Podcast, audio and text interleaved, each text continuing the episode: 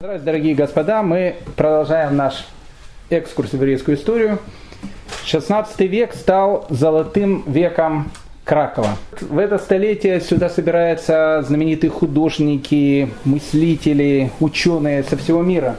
Еще больше Краков становится настолько модной столицей Европы, что в 1573 году, когда умирает польский король, которого звали Сигизмунд II Август, мы чуть-чуть позже о нем будем говорить, и польский престол, на нем объявилась вакансия, за него боролись многие Э, правители Европы того времени, в частности король Швеции, Иван Васильевич, который меняет профессию, Иван Грозный, хотел стать королем Польши, слава богу, что не стал. Э, в конце концов они выбрали э, будущего французского короля Генриха III, которого так прославил Дюма во многих своих произведениях. И он тоже был в свое время королем Польши. Поэтому Краков 16 века, точно так же как Прага, становится модной столицей Европы, куда собираются ученые, мыслители и, в общем, и так дальше. Одним из самых дорогих и ценных алмазов на краковской короне, на короне краковской культуры, была Краковская академия. Краковская академия, которая с 1818 года называется Егелонским университетом, так он называется до сегодняшнего дня. Один из старейших университетов Европы, основал его в 1364 году король Польши, которого звали Казимир Великий. В этом университете был несколько факультетов, факультет права, медицины, свободных искусств, теологии. Как-то так получается еврейская история, что евреи и университет, они всегда э, ходят рука об руку. Мы уже в свое время говорили с Оксфордом, когда основывали Оксфорд, его тоже основали на месте еврейских домов и на месте еврейского квартала.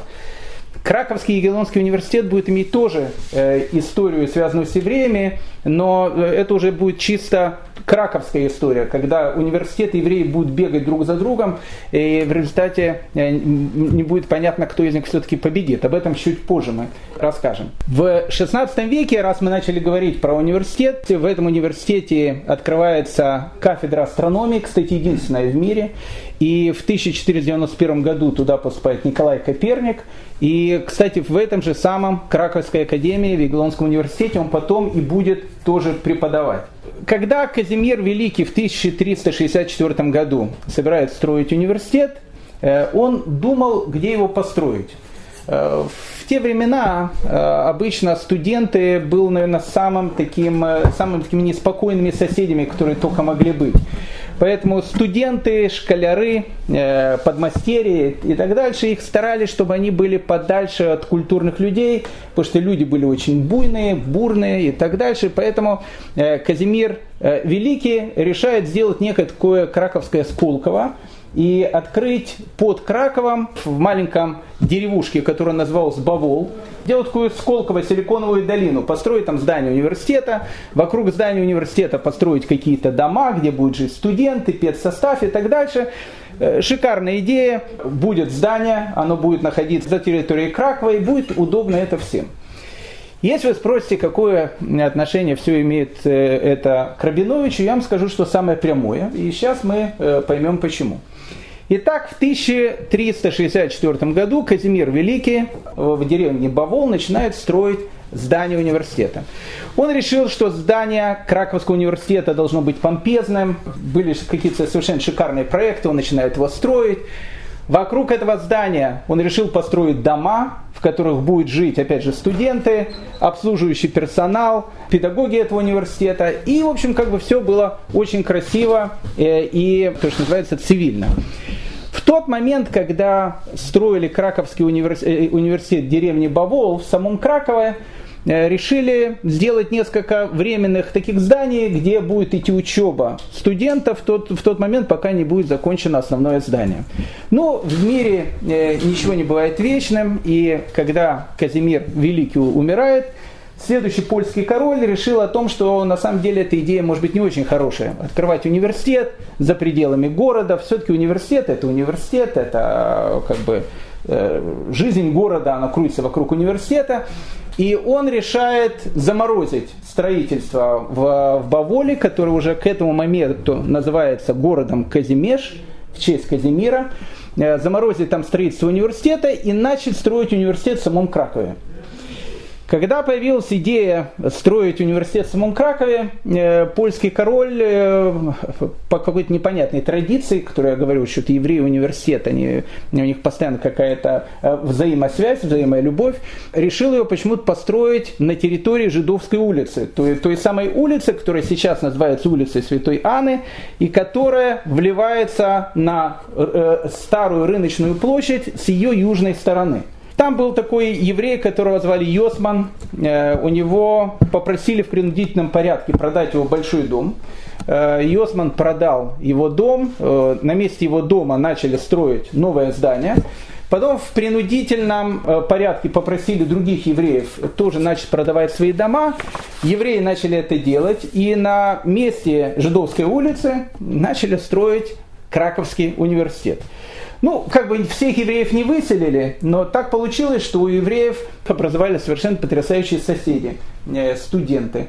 А студенты в те времена э, народ очень хороший такой, потому что, как правило, когда заканчивалось занятие в университете, в университете у школяров, у подмастерьев, э, последний звонок, когда звучал, обычно папы э, прятали своих дочерей, лавочники закрывали свои лавки, все остальные спускались в бомбоубежище, потому что когда студенты выбегали после учебы, звучало известное латинское латинское э, выражение «хавайся, кто может», потому что кто, э, как говорится на латыни, не сховался, тому, конечно, было бы очень-очень плохо. И на самом деле доходило все до страшных баталий. К примеру, в 1209 году ни много ни мало в городе-герое Оксфорде между студентами и горожанами произошла настоящая гражданская война. То есть они там просто убивали друг друга. Э, студенты спецсоставом проиграли. И, и, и студентов спецсоставом какую-то часть Оксфордского университета выгнали. Им некуда было идти. И в 1209 году вот эти вот проигравшие бандиты, студенты и их педагоги пришли в другую английскую деревушку, которая называлась Кембридж. И там э, решили основать э, свой новый университет. Так получился Кембриджский университет в результате мордобоя. Э, в 1517 году, просто было понятно, кто такие студенты, в 1517 году в Лондоне произошла страшная стычка с фламандцами, чем, чем-то лондонцам, э, студентам не, не понравились студенты из Фламандии. Фламандия это Бельгия сейчас, хорошая такая страна. Зарезали 135 фламандцев, опять был, был страшные, страшные там бои. И э, не нужно думать о том, что студенты это, как правило, были молодые люди с избытком тестостерона. Иногда э, ребята на Э, этих факультетах занимались многие годы. На теологическом факультете человек мог заниматься до 16 лет, поэтому студентом мог быть такой уже дядечка с бородой седой и так дальше, был тоже студентом.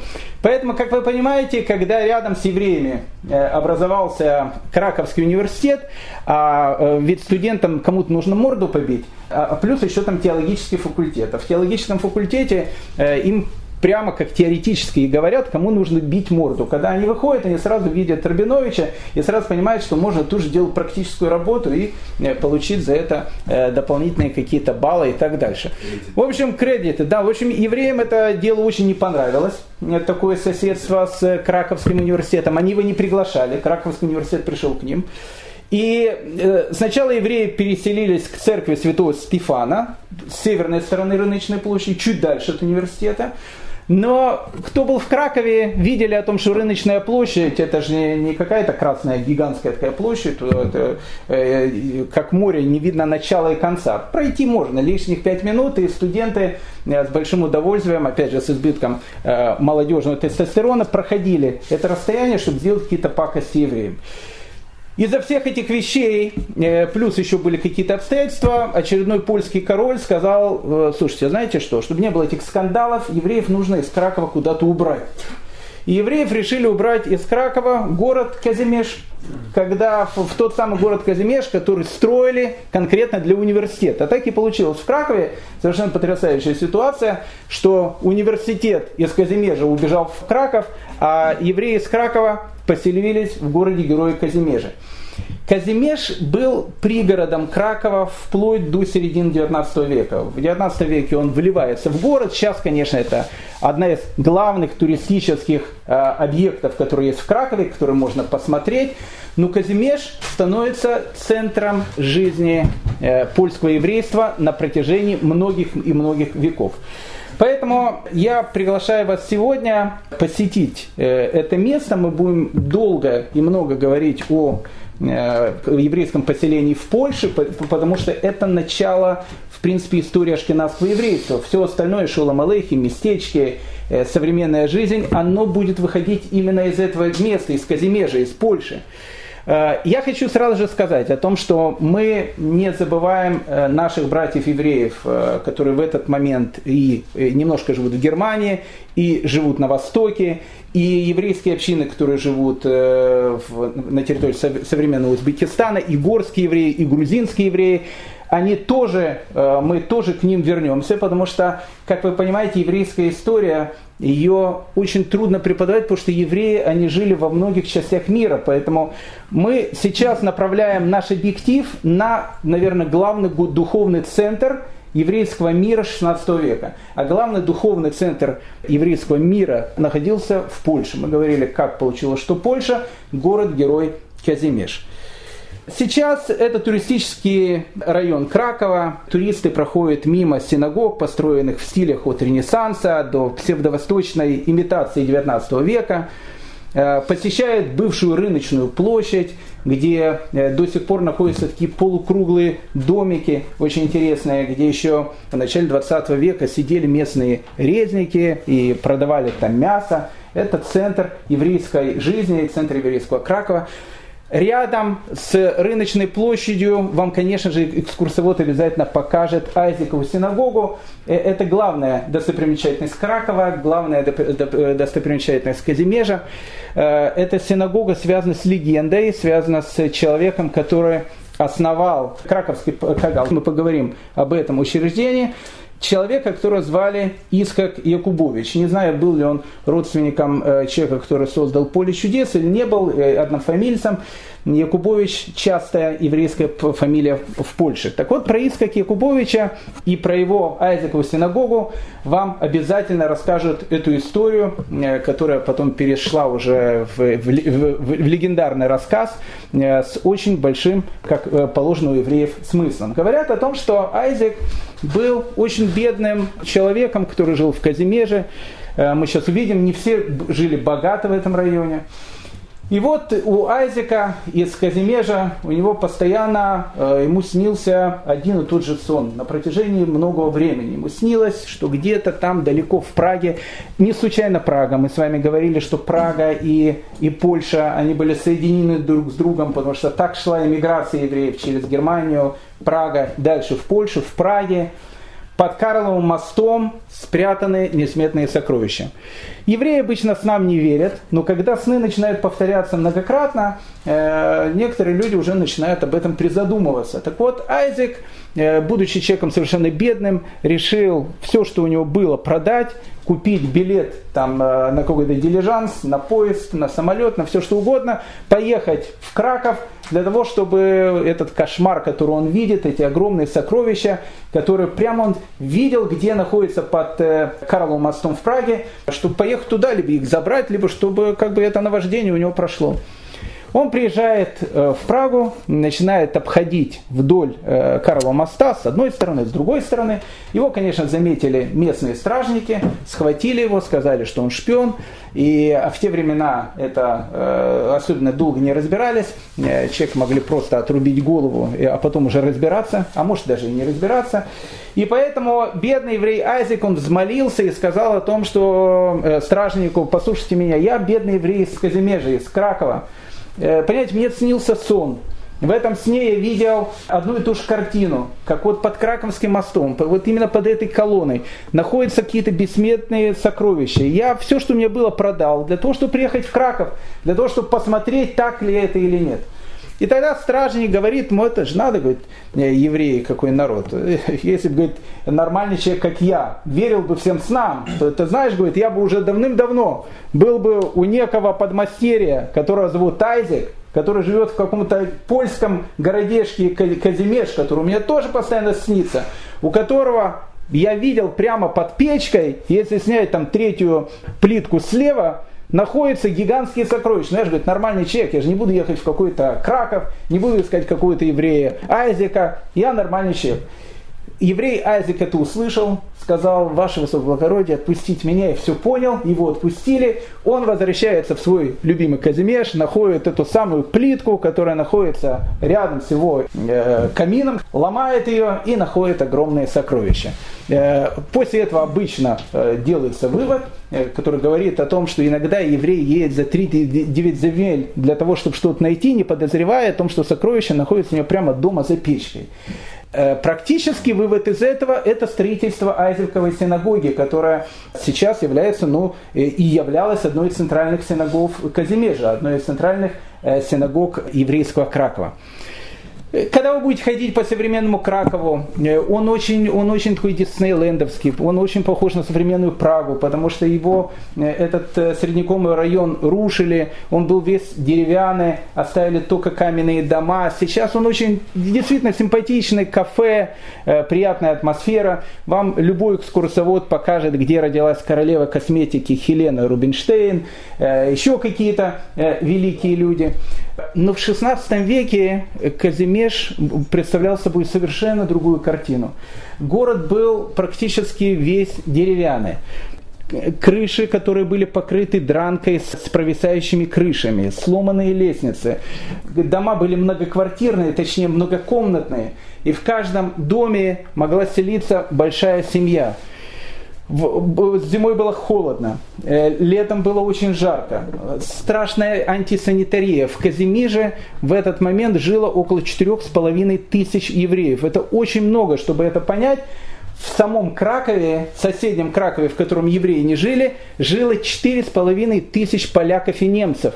Но они жили на территории, которая в десятки раз была больше, чем маленький Казимеш.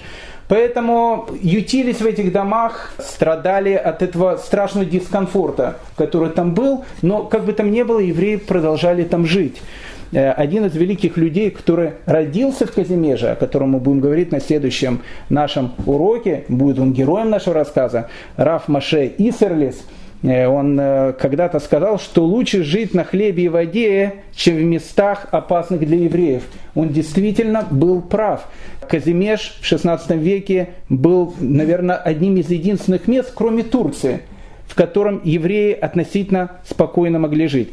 Тот же самый Раф э, Маше Исерлис, он и трактовал само название Польша. Он говорит, Польша, ведь она называется на идыше и на польском, называется Полин. Он говорит, само это слово Полин, как бы слово еврейское, по, здесь лин отдохнешь, здесь ты найдешь отдых. Полин. И говорил, говорил прославленный Рафмой Шейсерлис Рамо о том, что это место, которое Всевышний избрал для еврейского народа, тогда, на том этапе, в котором евреи действительно на какой-то момент могли отдохнуть. И в Казимеже, в Польше, начинается развитие еврейской духовной культуры, э, которая повлияет на весь еврейский район. В этом грязном, не очень комфортном, не очень романтичном городе Казимиш XVI э, века рождаются и живут величайшие гении. В одном из этих э, домов в 1520 году и рождается маленький мальчик, которого назвали Мойша. Фамилия у него была Исер Лазарус – Ицер Лазарус, потом э, фамилия длинная, и оно потом стало как бы сокращенно, и он на, начали называть Исерлис. Рав Маше Исерлис. Э, в еврейскую историю он войдет под именем Рамо, э, так она звучит в ашкенадском варианте, в сефарском варианте она звучит Рама, но как бы там ни было, Рафмаше Исерлис один из гениев Торы 16 века, который очень и очень повлиял на всю дальнейшую еврейскую историю. В Кракове, в Казимеже осталась синагога, где учился Рафмойши Исерлис. Там даже есть его кресло, э, на котором он учился. Рядом есть кладбище. Кстати, два города, где сохранились кладбище. Краков и Прага. В Праге лучше, в Кракове чуть хуже. Но рядом с синагогой находится могила Рафмаши Исерлиса, который 18 ияра, в день Лагбаомера, на протяжении многих веков стекалось огромное количество евреев, чтобы э, в Йорцайт, в день годовщины этого человека, помолиться на, на этом святом месте. На могиле Рафмаше Исерлиса написана фраза «От Маше до Маше не было подобного Маше», точно, такие же, точно такая же фраза, как и на могиле Рамбама, который похоронен в Твери. Но только если у Рамбама фраза «от Маше до Маше не было другого Маше», имеется в виду от Маше Рабейну, от Моисея до Маше бен Маймона, до Рамбама, на могиле Рамо от Маше до Маше не было другого Маше, имеется в виду от Рамбама, от Маше бен Маймона до Маше Исерлиса не было такого другого Маше. Э, фамилия, настоящая фамилия его была Лурье. Э, он происходит из известнейшего рода Лурье, который дал, дал э, ашкенадскому польскому еврейству огромное количество имен. Вот у нас есть тут известный врач, у него фамилия Рошаль. Рошаль это сокращение от Раф Шлома Лурия, то есть тоже один из родственников Рамо, который плюс-минус живет в те же самые, в те же, то же самое время. Я предлагаю сделать сегодня некую такую экскурсию, причем очень важную – Э, мы на следующем уроке будем с вами говорить о политической жизни евреев в Польше, как они жили, какие были обстоятельства и так дальше. Сегодня, для того, чтобы почувствовать, а я хочу, чтобы мы именно еврейскую историю не просто услышали, а почувствовали, я предлагаю вам сегодня совершить э, некий такой экскурс в жизнь еврея Казимижа, первой половины 16 э, века, от его рождения до его смерти. Посмотреть, как жил еврей в, в те времена, какие были обычаи, какие у евреев были формы правления и так дальше. Если мы это поймем, если мы немножко погрузимся в атмосферу польского еврея 16 века, нам в дальнейшем вся еврейская история будет более понятна. И будет, кстати, более понятна та трагическая развязка, э, которая будет в польском еврействе в 1648 году, когда произойдет страшная вещь, которая будет называться потоп, страшный погром Богдана Хмельницкого, в принципе, первый Холокост, э, как будет э, в Европе. О нем будем говорить чуть позже и, понятно, более подробно. Итак, человек родился. Ну, мы не берем Раф Маши Серлиса, который рождается в 1520 году, и родители его были богатыми людьми, и Раф Маши Серлис всю жизнь был не бедным человеком. Мы возьмем не Раф Маши Серлиса, а какого-то Рабиновича, который родился недалеко от Раф Маши Серлиса, в том же самом Казимеже, в том же самом 1520 году. Ну, в те времена, как вы понимаете, самое главное для э, ребенка это было то, чтобы выжить. Потому что смертность была очень большая. Смертность не только у детей, но и у матерей. Матери умирали, поэтому мы с вами говорили многократно. Э, у каждого, ну не у каждого, но у многих мужчин было по две, три жены, четыре жены. Смертность была очень большая. Э, многие женщины были агунот, мы с вами будем тоже говорить, женщины, у которых пропали мужья. В Кракове, э, не в Кракове, в Праге, если вы посетите Пражское кладбище, вы увидите целую аллею этих несчастных женщин, которые назывались агунот. Женщины, у которых мужья э, ушли из точки А в точку Б и не вернулись. Ведь тогда, допустим, из того же самого Казимежа до Люблина это сейчас взял машину, человек поехал. А тогда то, что ты вернешься от одной точки, от города до другого города, это 50 на 50 процентов. Леса, которые вокруг, разбойники, э, убийства были очень часты в дороге. Поэтому мы будем говорить о том, что у ашкенадских евреев в Польше была принята такая вещь, что многие мужья, уезжая э, по каким-то бизнес-делам, женам оставляли условный развод – в том, что если в течение какого-то времени они не возвращаются, жена может считаться разведенной. Почему? Потому что если, не дай Бог, человек не давал такое письмо, и не дай Бог, человек погибал в дороге, и не было свидетелей его смерти, его жена считалась гуной, она никогда больше не могла выйти замуж. Это страшное было, страшное такое время, поэтому э, человек родился в Казимеже, 1520 год. Э, надо выжить. Самое главное выжить до одного года, потому что самая большая смертность идет до одного года. Любая нет ни антибиотиков, ничего. Любая болезнь ребенка – это сразу смерть. Э, будем считать, что наш Хайм Рабинович, о котором мы говорим, выжил. И э, когда ему исполняется 6 лет, в 1526 году, если мы говорим, что он родился в 20-м, его, как и любого еврейского ребенка, отправляют в хедер. Тут нужно э, обратить на это внимание, и это очень важная вещь. Это очень важная вещь. У евреев э, обязательное образование, оно существует со второго века до новой эры. Только вдумайтесь в эти вещи. Со второго века до новой эры у евреев существует обязательное среднее образование.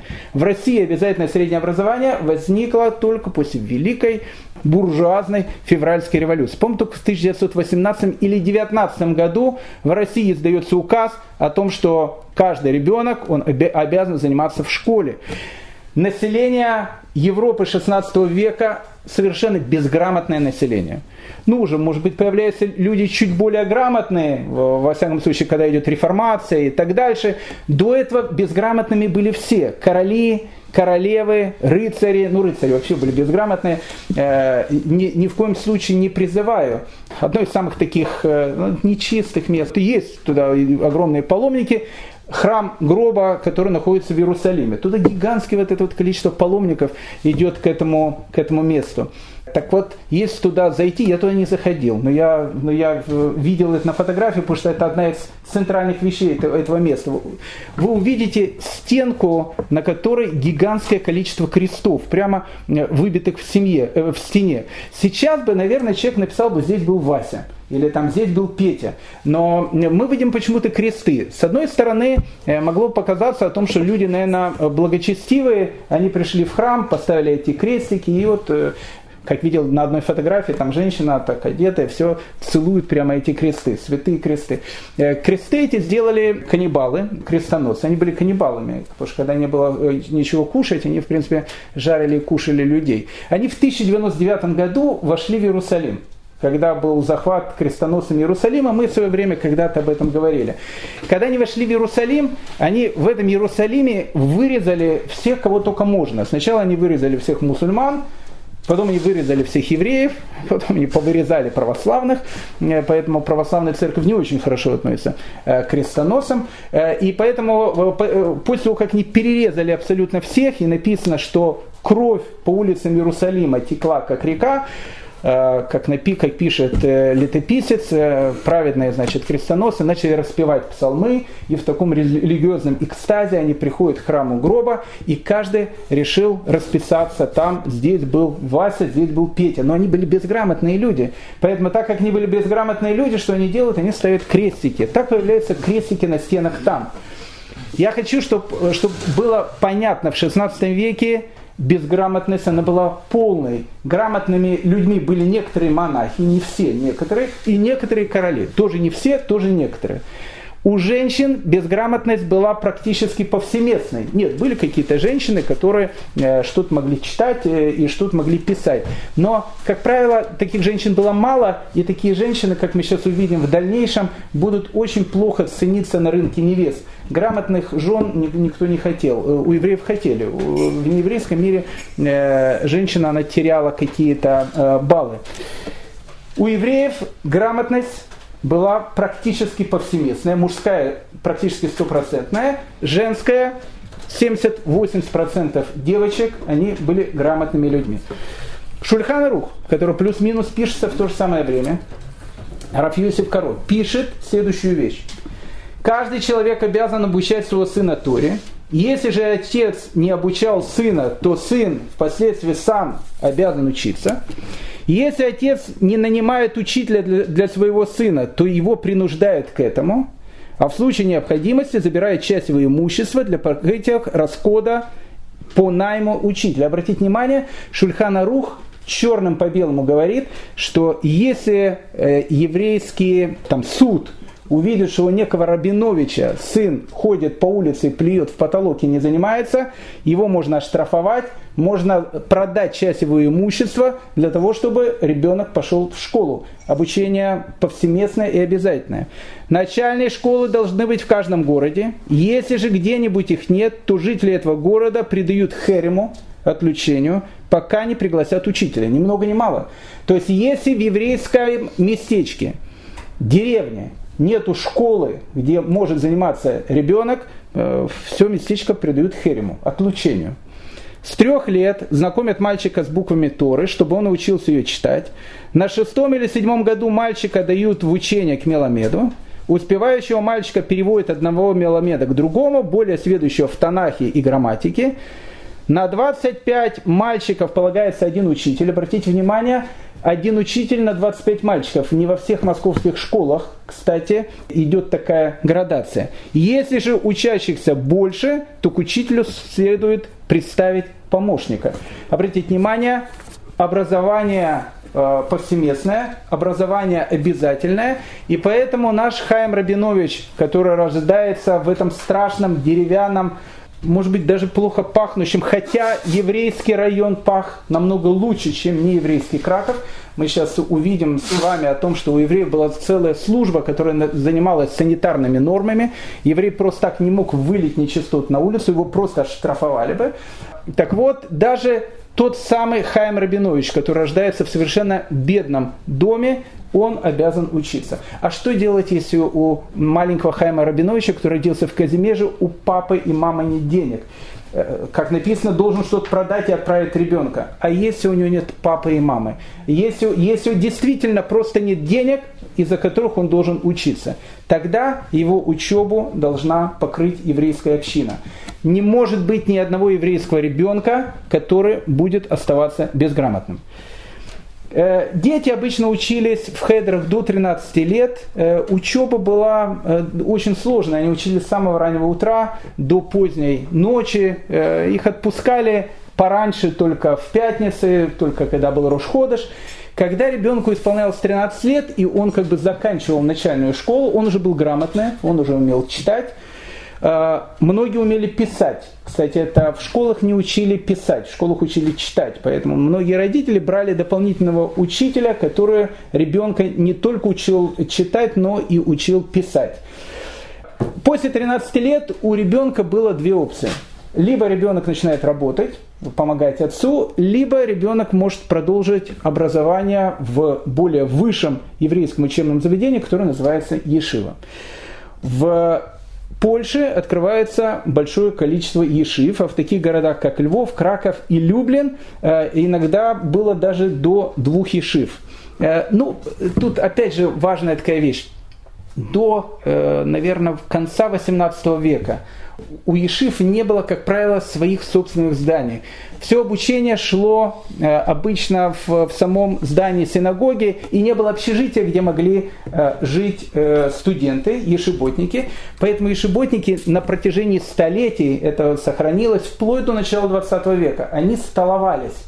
Был такой известный еврейский летописец, звали его Натан Гановер.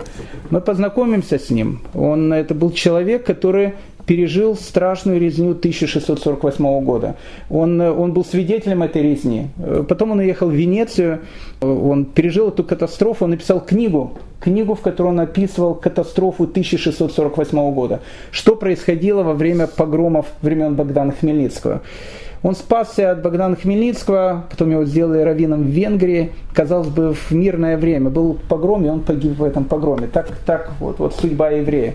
Так вот, э, Натан Гановер описывает, как выглядит еврейская ешива, ну, лет через 60, через 70 после тех событий, о которых мы говорим. Но поверьте мне, в те же самые времена, в том же самом Кракове, в Казимеже, ситуация была точно такая же. В каждой общине здесь существуют ешивы, и главы Роши Шивы хорошо оплачивались, чтобы они могли без забот руководить этими школами и всецело отдаваться Торе. Каждая община содержала юношей, бахурим, чтобы они учились у Роши Шивы, и при каждом юноше двух мальчиков, которых он обучал. Если община насчитывала в своей среде 50 семей, то она содержала не менее 30 юношей и мальчиков. Обратите внимание, на 50 человек маленькое местечко должно быть 30 детей, которые учатся, и они живут по домам.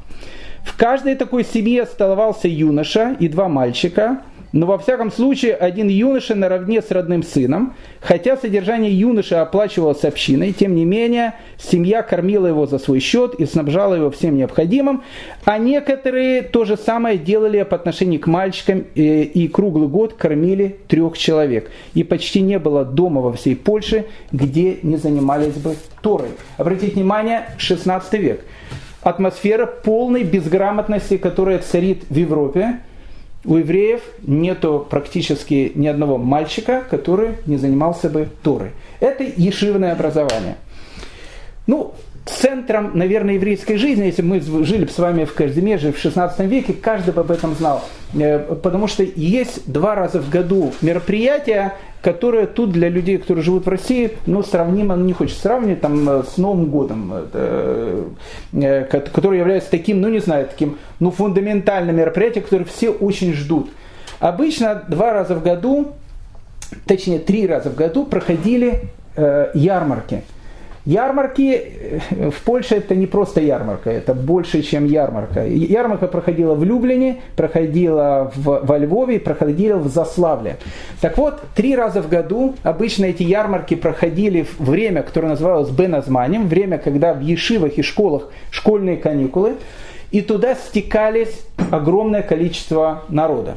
Во-первых, туда стекалось огромное количество народа, чтобы продать или купить. Во-вторых, на ярмарке стекалось огромное количество народа, чтобы устроиться в Ешиву, потому что на ярмарке съезжались руководители всех крупнейших польских ешив. Они сидели прямо на улице или в домах, Каждый, кто хотел своего ребенка устроить в какую-то хорошую ешиву, прямо мог подойти к этому раву и договориться, возьмет он ребенка его или нет. Плюс еще огромное количество ешиботников просто приезжало на краковские, на, на э, люблинские, львов, э, заславские, львовские ярмарки для того, чтобы просто увидеть этих раввинов и просто позадавать им вопросы. Но самая главная вещь, э, которая происходила на ярмарке, это было даже не то, что э, там набирали вишивы, и не то, что занимались продажей. И еще одна вещь, которая была одним из, э, ну, не знаю, визитных карточек ярмарки. Давайте дадим слово Натану Гановеру, он свидетель этих событий. На каждой ярмарке находилось несколько сот руководителей Ишив, несколько тысяч юношей с, с десятками тысяч мальчиками и учеников. И торговцев было там несметное число, словно песок морской, ибо стекали сюда со всех концов света. И каждый, кто имел взрослого сына или дочь невесту, приезжал на ярмарку, и всякий находил там себе пару, и на каждой ярмарке заключались сотни и тысячи помолов. Обратите внимание, место, где обычно э, можно найти жениха для своей дочери, или мужа для, э, э, э, или, или жену для своего сына, ярмарка. На ярмарку стекается огромное количество людей, многие люди друг друга знают, и там же э, заключаются брачные договора. Итак, если наш Хаим э, выжил первый год своей жизни, дожил до 13 лет э, и закончил, закончил хедер, и сейчас, если у него родители относительно состоятельные, он пошел учиться в одну из школьных ешив, приходит время, когда Хайму нужно подыскивать жену. Женились тогда рано. Э, возраст, когда мог жениться мальчик где-то с 13 лет, но плюс-минус в этот, в этот возраст редко кого-то женили, считался самым идеальным возрастом для э, женитьбы, когда мальчику исполнялось 18 лет. Ну и 18 лет, хотя это идеальный возраст, если молодой человек не женился, терпели до 20 лет – и в 20 лет, э, если он не женился, то, в принципе, э, на него можно было указать, оказать даже какое-то физическое давление, чтобы он женился. Э, Рамо пишет, что в наше время, то есть в конце 16 века, мы говорит, не прибегаем уже к практике того, что приходит э, представитель какой-то боедины и бьет по морде со словами, когда ты э, сын того-то там не женишься. Но, в принципе, после 20 лет правило плохого тона не жениться. В принципе, единственное, можно сказать о том, что некоторые польские раввины того времени давали послабление, такое, ну, самое большое послабление. Если он огромный мудрец Торы, если он учится, ему можно не жениться до 24 лет. Ну, ну то есть это, это плохо, когда человек не женится до, до 20 лет. Но если он уже такой гений, до 24 лет. Если ему больше 24 лет он не женатый, у него что-то не в порядке. Такое просто, такое просто быть не может. Э, мы сейчас увидим совершенно, э, совершенно другое сравнение, как жили еврейские соседи. Девочка. Э, девочка обычно выходила замуж, когда исполнялось 13 лет. 13, 14, 15 лет – это самый возраст, когда девочка могла выходить замуж. И, в принципе, в этом была, в этом была и какая-то практическая вещь. каждой девочке, которая должна выйти замуж, за нее нужно дать приданное. Э, тогда за девочек давали приданное. Если у девочек не было приданого, она не могла выйти замуж. Поэтому бедные невесты, им приданное давала община. Обратите внимание, до сегодняшнего дня, если вы будете идти по каким-то таким центральным очень религиозным районам э, Иерусалима. Вы очень часто можете увидеть людей, которые будут ходить с такой кружечкой и говорить, мы собираем деньги для бедных невест. Опять эта же вещь, которая начинается тут, которая начинается в той же самой Польше, хотя обычай этот более древний, конечно же. То есть девочка, она должна иметь приданное, а тогда э, приданное, ведь не было э, понятия бан, э, банков, банка это была обычная банка, которую хранили там под подушкой, погром, преследование, человек мог лишиться пожар, которые происходили постоянно, человек мог лишиться всего, в одночасье. Поэтому надо было дочку выдать замуж чем побыстрее, пока, пока были деньги. Поэтому 13, 14, 15, 16 летние девочки, они уже, конечно, выходят замуж. Как они выходят замуж? На ярмарках собирается папа жениха, папа невесты. Как правило, они друг друга знают, либо их представляют друг другу, видят семьи хорошие. Почему бы не познакомить наших детей и прямо там на ярмарках и, э, и делается брачный контракт. Брачный контракт, брачный договор о том, что э, эта девочка, вы замуж за этого мальчика. Конечно, в, перед свадьбой показывали друг друга, э, и, конечно, теоретически девочка могла сказать, что он мне не подходит, и мальчик мог сказать, что она мне не подходит.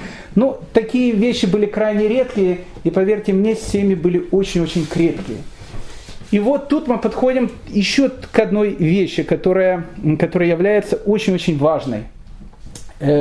Мальчик и девочка в в польском обществе мальчик не женился в 18 лет, и в 19, и в 20. Может, где-то в деревнях и женились, но люди такого аристократического плана в Европе женились тогда намного-намного позже. То есть э, мальчику должно было быть лет 25, лучше по 30, он уже в те времена считался уже взрослым, не пожилым, но взрослым таким очень мужчиной.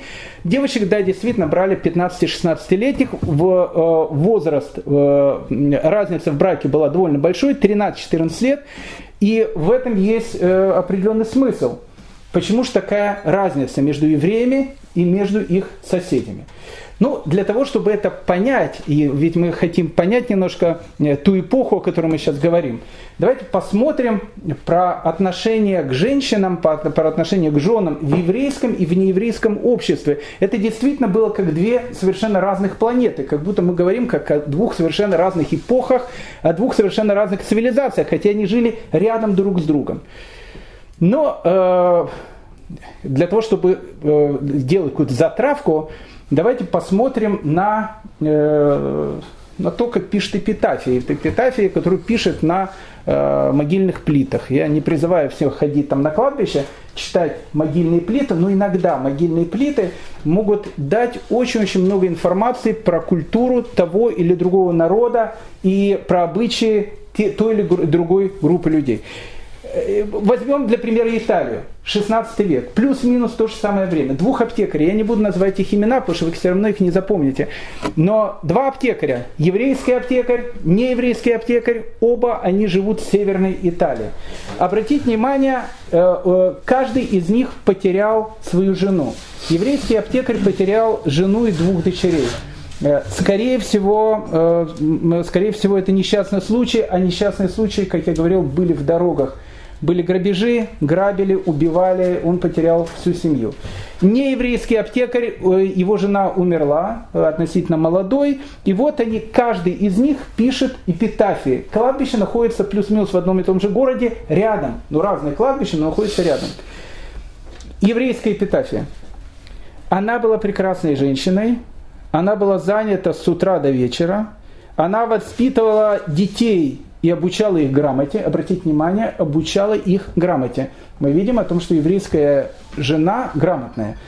А, а, она воспитывала детей, обучала их грамоте, помогала вести дела мужа и так дальше.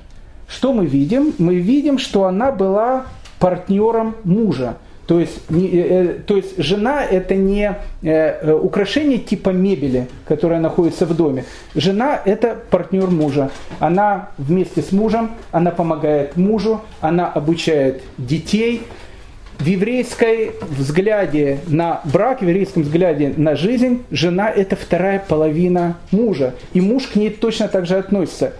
Написано у наших мудрецов, люби жену как самого себя, а уважай ее больше, чем самого себя. Вот это вот уважение, уважение к женам, мы увидим о том, что в, в в принципе, в, в Польше, если муж, ну, еврейские мужья не поднимали рук на жен, ну, просто э, по определению. Но если случался такой случай, а мы увидим, что такой случай случился в Люблине, то Равин тут же подключился и сказал, что если он еще раз поднимет руку на, на жену, не, не ударит, поднимет руку, этого человека отлучат от общины и дадут ему херем. Это отношение в еврейских семьях. Э, в, нееврейском мире могли, если что, и прибить тоже в те времена. Люди были очень, э, очень такие злые.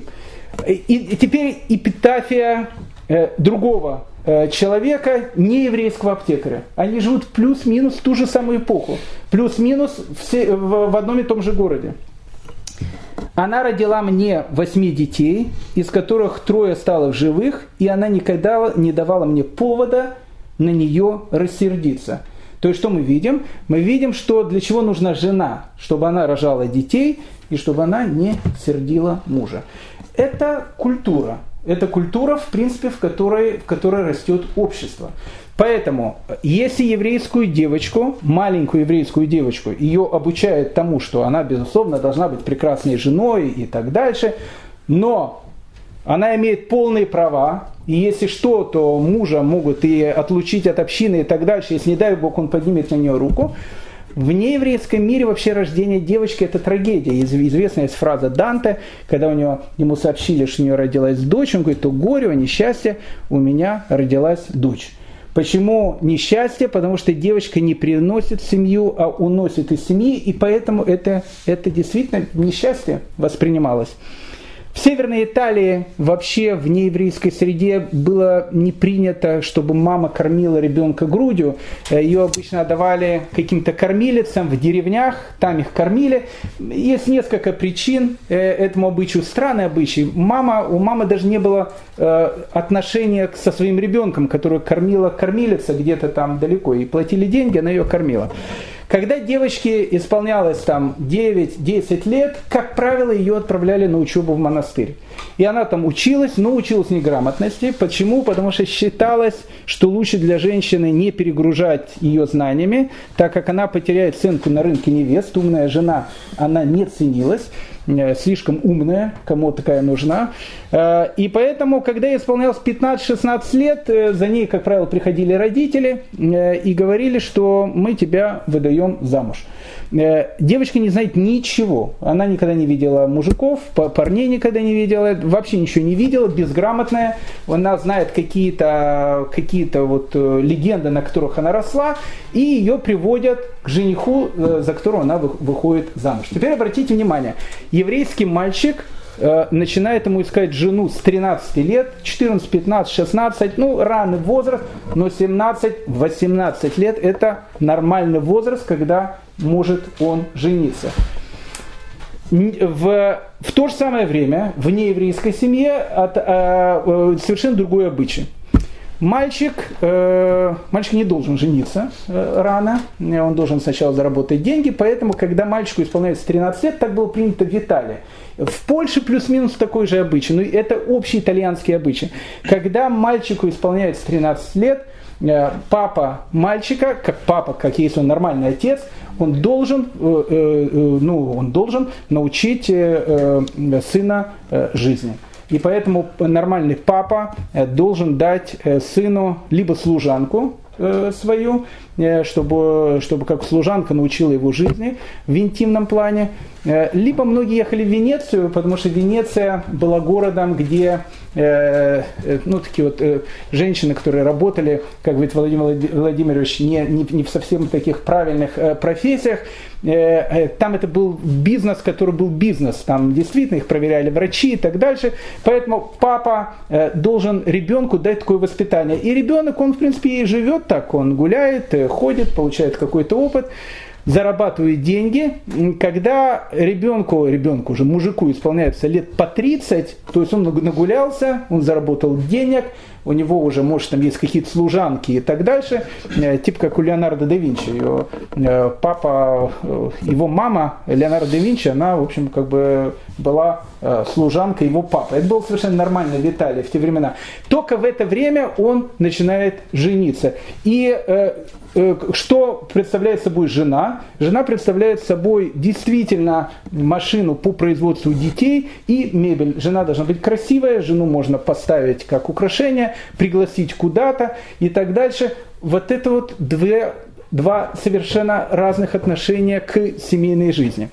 Как мы говорили, э, у евреев э, семейная жизнь, она очень и очень, как бы, на это смотрится очень серьезно. Когда э, мальчики и девочки, точнее не мальчики и девочки, знакомились редко, хотя бывали такие случаи, известно и Люблинское дело когда мальчик и девочка вместе играли в игру, хотя в принципе по самому определению это странно, что они вместе играли в игру, но видно где-то это было в какой-то деревушке, э, маленький мальчик и девочка, и мальчик в присутствии других мальчиков, которым было больше 13 лет, дал этой девочке монетку и сказал, что от Микудешит Ли, ты посвящена мне. Так происходит в принципе у евреев свадебная церемония. Девочка взяла эту монетку, э, об этом узнали родители и посчитали, э, Люблинский раввин сказал о том, что они являются женатыми людьми, теперь их надо разводить. Э, поэтому еврейский брак, он э, происходит, может происходить таким довольно быстрым способом, но такие, это уже больше курьез, чем какое-то какое-то правило, которое тогда было.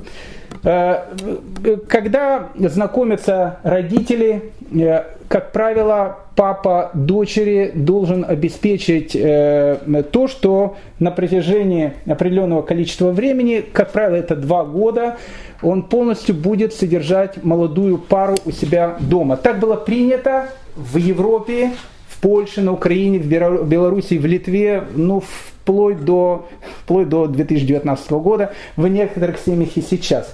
Но сейчас это может быть в меньшей степени, но когда-то, еще лет сто назад, это правило, когда женится папа невесты, должен предоставить молодым э, два года, они живут у него, столуются у него, он их там кормит и так дальше.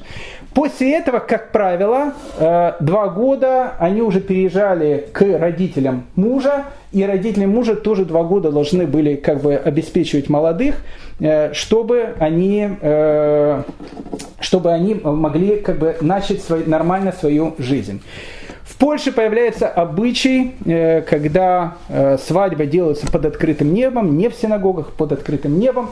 И тут был бич. Этот бич, он есть у нас до сегодняшнего дня. Когда-то он был в Испании, боролись с этим в Испании, но потом в, в Польше когда люди начали ну, чуть лучше жить, потому что в Польше-то, э, мы с вами говорили, не было таких страшных притеснений, как в Европе.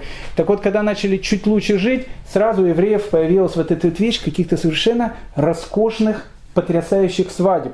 Пишет Натан Гановер, и с этим, кстати, боролись, и борются некоторые до сегодняшнего дня. Пиры по случаю свадьбы или обряда обрезания подчас обходятся евреям в такие суммы, на которые иные могут прожить полгода и более. Часто на такие пиршества приглашается большая часть жителей города, и всех их принимает широко. На устройство пиров тратят столько возможного, что ни один еврей закладывал ради этого последние свои одежды. То есть вот это вот э, обычай этих пиршеств, этого пира, э, на которого вот на свадьбу нужно отдать все деньги, чтобы она вот, ну, ну, была вот такой вот, всех там покормить и так дальше. С этим боролись. Мы будем видеть о том, что кагалы, это органы городского самоуправления борются с этим. В первую очередь из-за чего еврей должен быть в Галуте серой мышкой. Так считалось. Не то, что он серая мышка, он не должен вызывать зависть у окружающего населения, потому что зависть окружающего населения, она рано или поздно может, э, э может обратиться в погром. Э, честь девочки, она, конечно, ставилась превыше всего, это понятно. И поэтому известен есть случай, когда э, в Остроге Раф Авраам Каган ему стало известно о том, что местный э, польский дворянин как-то посмотрел э, на его дочку, э, он в ту же самую ночь собрал все имущество, все, что у него было, и, и покинул Острог.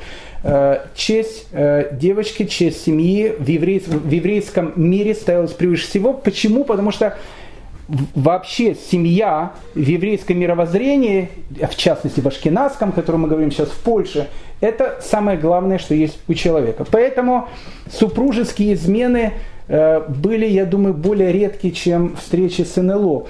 То есть, э, как бы НЛО, может быть, кто-то когда-то и встречал э, в скобочках, супружеских, и супружеских измен не было. Если она была, об этом помнили, об этом помнили столетиями. И иногда даже они входят в фольклор. Вот мы с вами говорили про пражского голема. Там есть одна из историй про пражского голема, когда во время одного из праздников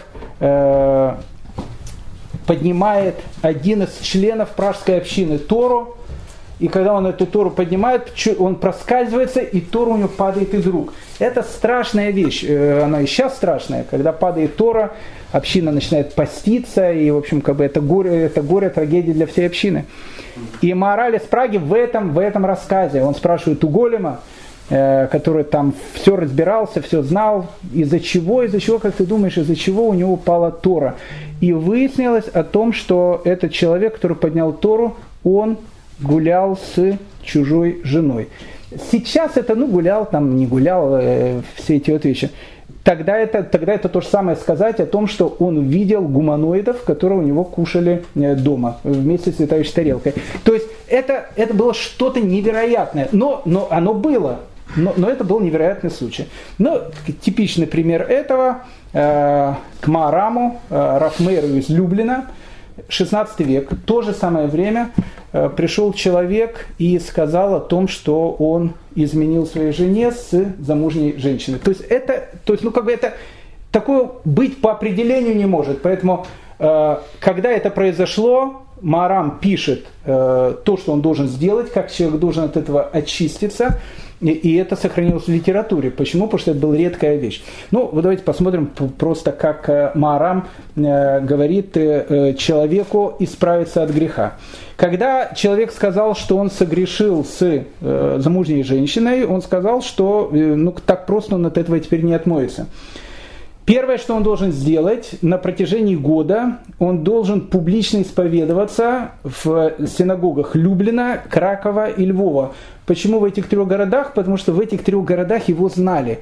И вот этот человек, скорее всего, солидный человек, он должен был приходить в синагогу, и вот когда заканчивается молитва в синагоге, он выходит и говорит, господа, представляете, что я сделал. А тогда это звучало так, что, ну, не знаю, представляете, у меня там крылья отросли. Ну, что-то что необыкновенное.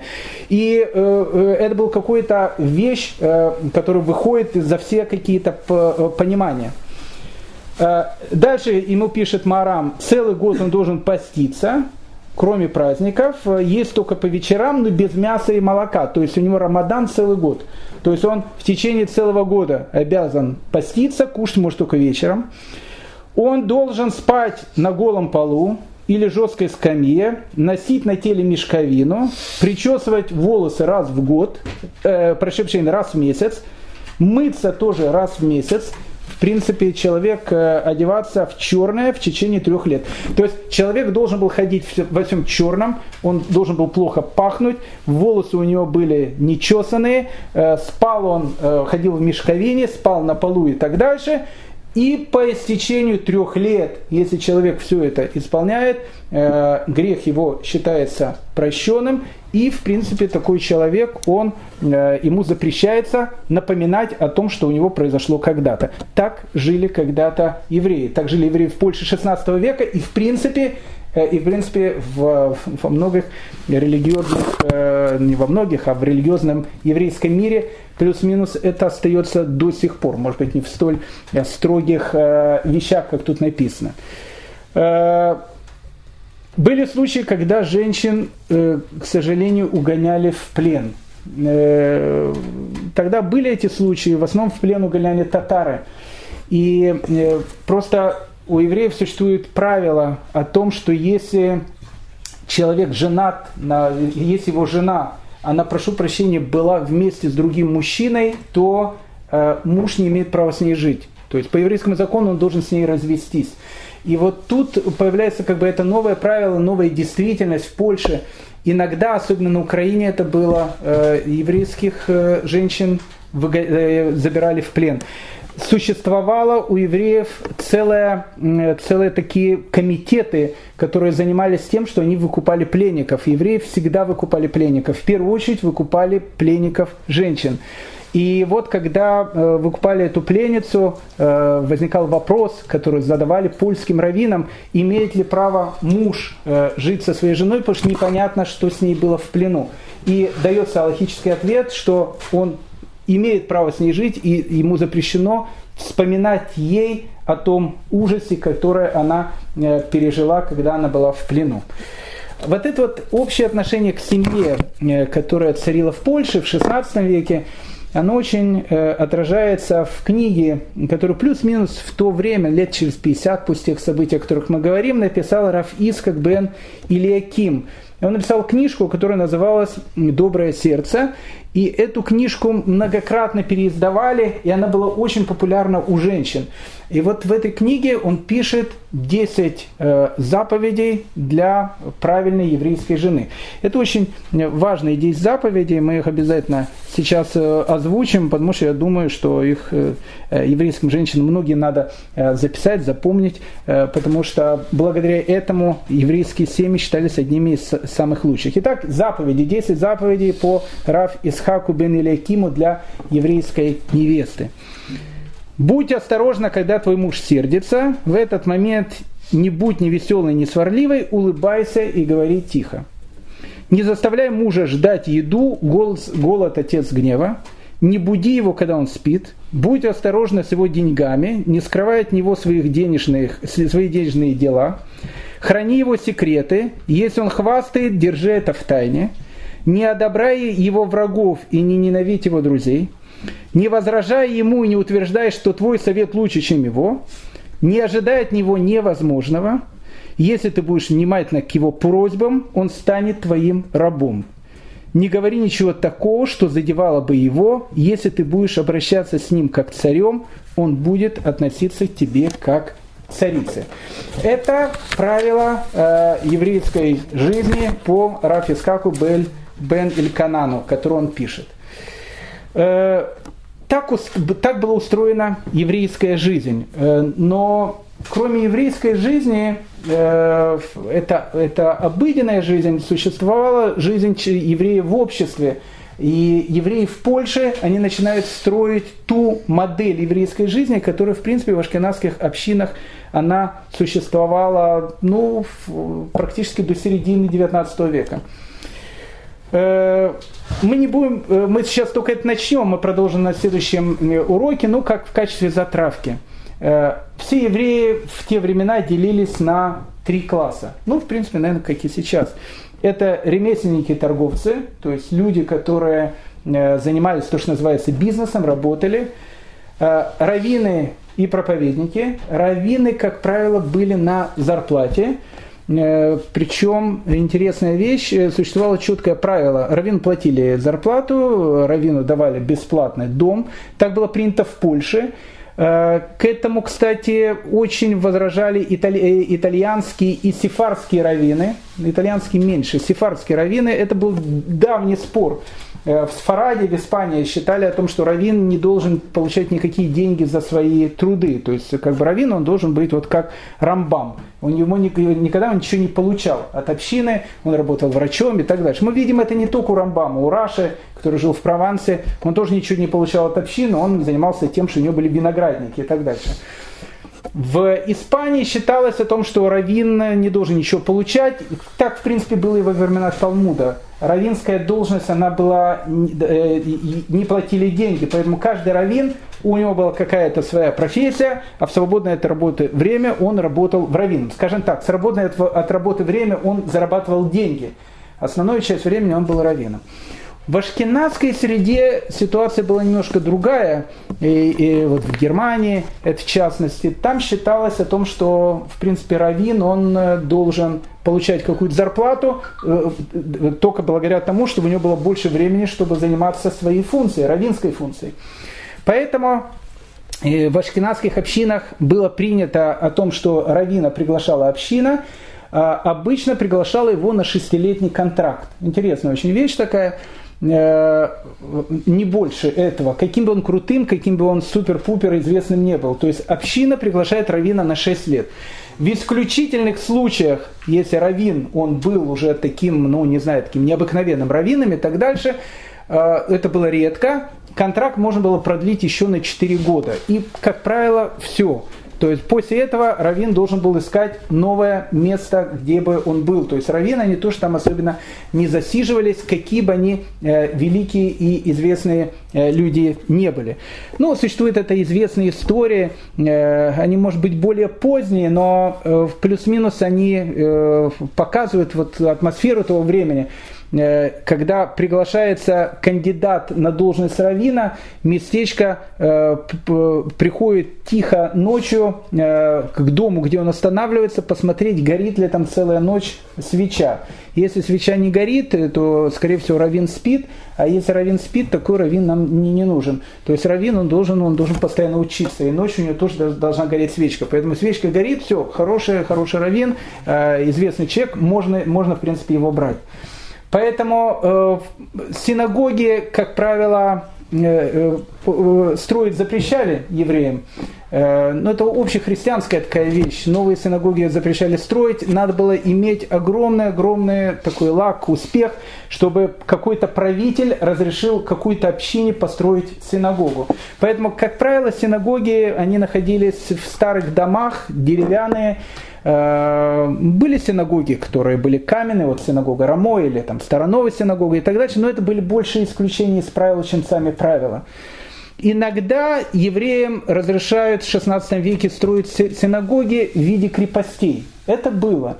Э, почему? Потому что синагога, она, э, там находятся евреи, иногда очень часто э, часть еврейских жителей в городе была довольно большой, и поэтому, когда происходит осада города, в частности, там, татарами или, там, не знаю, казаками и так дальше, весь город он должен обороняться. Поэтому евреям иногда разрешали строить синагоги в виде крепостей. Э, эти синагоги есть до сих пор. Допустим, есть э, э, синагога в Жолкове, Тернополе, Шаргороде, в Быхове на, в Беларуси. Луцкая синагога это вообще была просто крепость. Там были бойницы, там стояли пушки, и в, в подвале Луцкой синагоги находился целый вооруженный арсенал. И у нас есть несколько историй. Один из случаев, когда Э, обратились в суд, и э, еврей, он случайно во время э, стрельбища, случайно застрелил другого человека, когда он стрелял из мушкета. Зачем евреи стрелять из мушкета?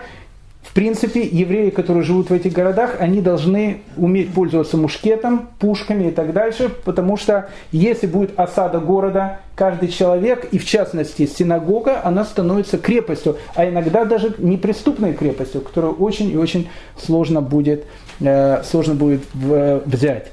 В каждой общине были братства. Ну, это и весь, весь, и вещь она есть и сейчас.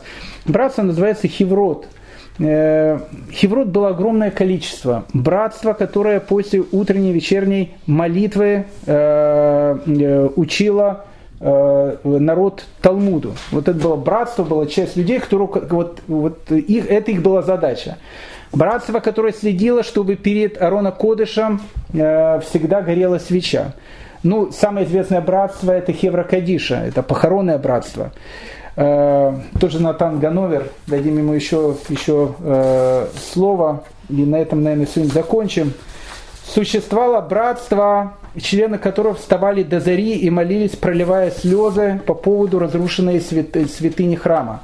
А когда всходило солнце, вставали члены другого братства и читали псалмы целый час до начала молитвы. И каждая, в каждой синагоге имелось братство мудрецов, члены которого после утренней и вечерней молитвы публично обучали народ. Каждый человек, если он считал себя благочестивым человеком, он должен был быть в каком-то братстве, в какой-то хевре, которая помогала другим людям, другим членам общины в каких-то вещах.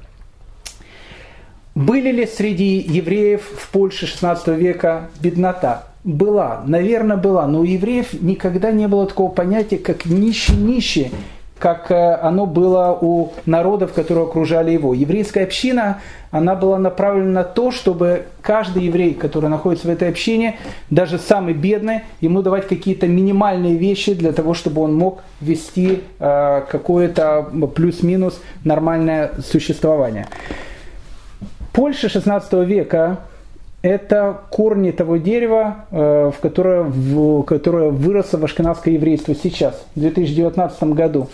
Все начинается оттуда, все корни растут оттуда. И э, зная уклад этой жизни, вот как люди жили, нам будет более дальше, более понятно те события, которые будут происходить, и та реакция, которая будет у людей на те или другие события. На следующем уроке мы с вами э, обязательно проговорим о э, способах еврейского самоуправления, потому что тогда появляются две, наверное, самых известных структуры еврейских – Кагал и Ваат. Они на протяжении почти что 300 лет будут, наверное, одними из главных вещей, которые будут постоянно крутиться среди еврейских источников. Кагал, Ваат, еврейское самоуправление. И, конечно же, мы вернемся в Казимеш, мы вернемся в этот э, э, район, который тогда был под Краковом, где живут евреи, и мы с вами познакомимся с одним из э, самых, наверное, великих людей той эпохи, с Раф Маше и Серлисом, человек, который вошел в еврейскую историю под именем Рамо, познакомимся с ним, познакомимся с его взглядами, и нам тогда будет более понятно дальнейшее продвижение еврейской мысли, которая будет идти в Польше. Всем большое спасибо и хорошего дня.